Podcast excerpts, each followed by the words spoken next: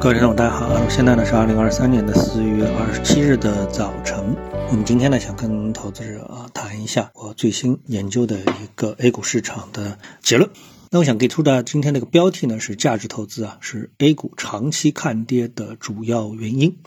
啊，相信读者在看到我今天的这个标题的时候啊，可能会觉得非常吃惊啊。呃，作者为什么会提出这么一个观点？啊，这个好像和我们平时的一个嗯认知啊有非常大的一个差异啊。那么我来跟大家讲一下啊我的一个逻辑。那我在昨天的节目当中呢，回顾了所有的指数的历史和现状啊，突然呢发现了一个很有趣的一个现象，就是指数啊它有一个强弱的排序，最弱的呢居然是上证五零指数，依次呢是三零零、中证五百、中证一千，啊，最强的是同花顺全 A 指数。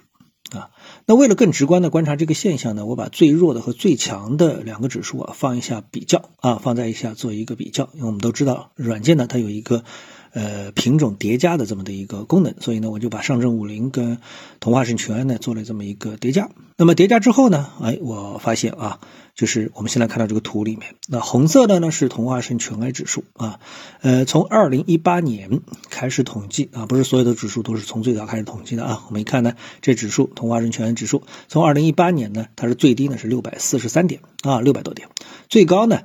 是到了呃当下啊，实际上它有两度啊触摸最高位呃一千三百五十点附近的这么的一个结果，那么大家一算就知道了，六百。四十三到一千三百五啊，那差不多呢，涨幅呢是超过了百分之一百。那么蓝色的呢是上证五零的这个指数啊，起点呢差不多是同时间啊，那么是从两千二百五十点开始的啊，最高呢到了四千一百点附近，然后呢到了这个位置之后呢，呃，然后呢就开始一路下跌啊，整个的一个走势呢就是一个倒 V 字形啊，就是一个 A 字形吧啊。那么在二零二二年的十一月又回到了最低点是两千二百八十八点，也就是说从二二五零涨到四幺零零，又回到了二二八八啊，相当于是回到了起点啊，重新回到了起点。那么这就是上证五零指数。那你一看这两个指数的表述，你就知道了，一个有多强，一个有多弱。那么我们特别呢是去观察一下上证五零指数啊，从高点回落的这个后半段的过程啊，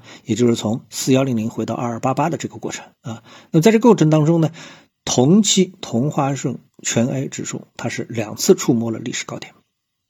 那，那么绝对涨幅呢，差不多是在百分之四十，就这一段它差不多实现了百分之四十的涨幅，啊，可见两个多这个相比较啊有多少弱啊？一个是同比涨了百分之四十，一个同比跌掉了百分之五十，啊，跌掉了百分之五十啊。那么这个比较说明了什么问题呢？那就是有什么合理的解释呢？那么我们现在啊都认可股市的这个估值啊，它是由大资金决定的，而大资金的逻辑呢，一定是。价值投资啊，也就是要讲估值啊。比如说巴菲特就特别强调啊，他的投资方式其实就是买便宜货、低吸，而不是追涨啊。那么这个呢是机构大资金的一个天然的属性，只有小资金啊才会追涨杀跌。那大资金买什么呢？啊，当然呢就是买他们认为有业绩支撑的、有价值的、可以量化估值的品种。那么接下来就会发生什么情况呢？随着 A 股啊不断推出新的指数品种，那么实际上呢就是给大资金啊给出了一个股票池。一开始是上证五零，那那么大家都认为，哎，这五十只股票是 A 股里面最好的五十个公司，对吧？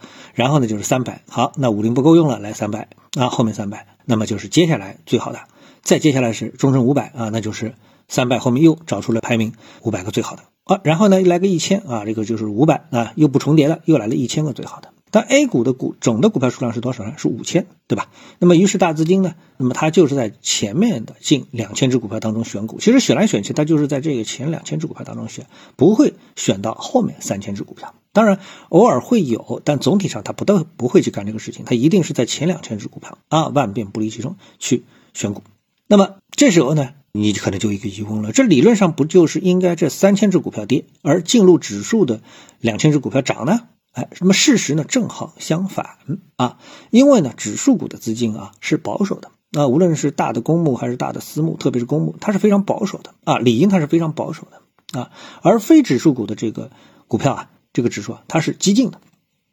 更可能有庄家入驻，它呢这种炒作的或者投资的理念啊是不讲市盈率的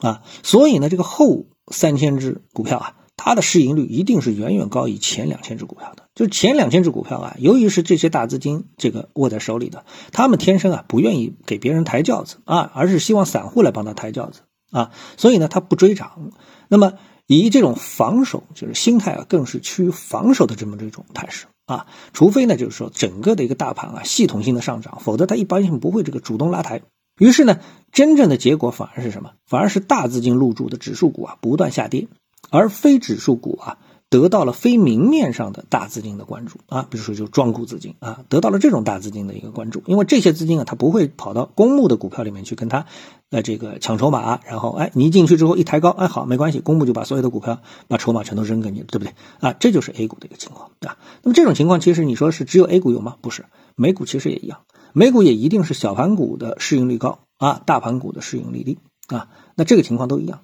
所以呢，当你认识到这么的一个情况的话，那你对现在的这个 A 股啊，其实我们啊，这个市场它还在一个从就是不断啊机构化的这个呃机构化的一个程度在不断的提高。那么只要机构化的程度啊还在不断的提高的过程当中，那整个的股市它就会越来越保守。我们现在所认为的整个的这个呃市场。指数层面的所谓的高市盈率就会不断的被削弱削弱啊，这也就是上证五零指数啊能够这个在过去这么一段时间从高点回到起点的这么一个最根本的一个原因啊。那么这个现象这和这个逻辑呢，我不知道你啊认可不认可啊？如果你认可的话，那么希望啊对你认清 A 股的一些本质性的一个情况认知能够有所帮助啊。好，谢谢你的收听，我们下次节目时间再见。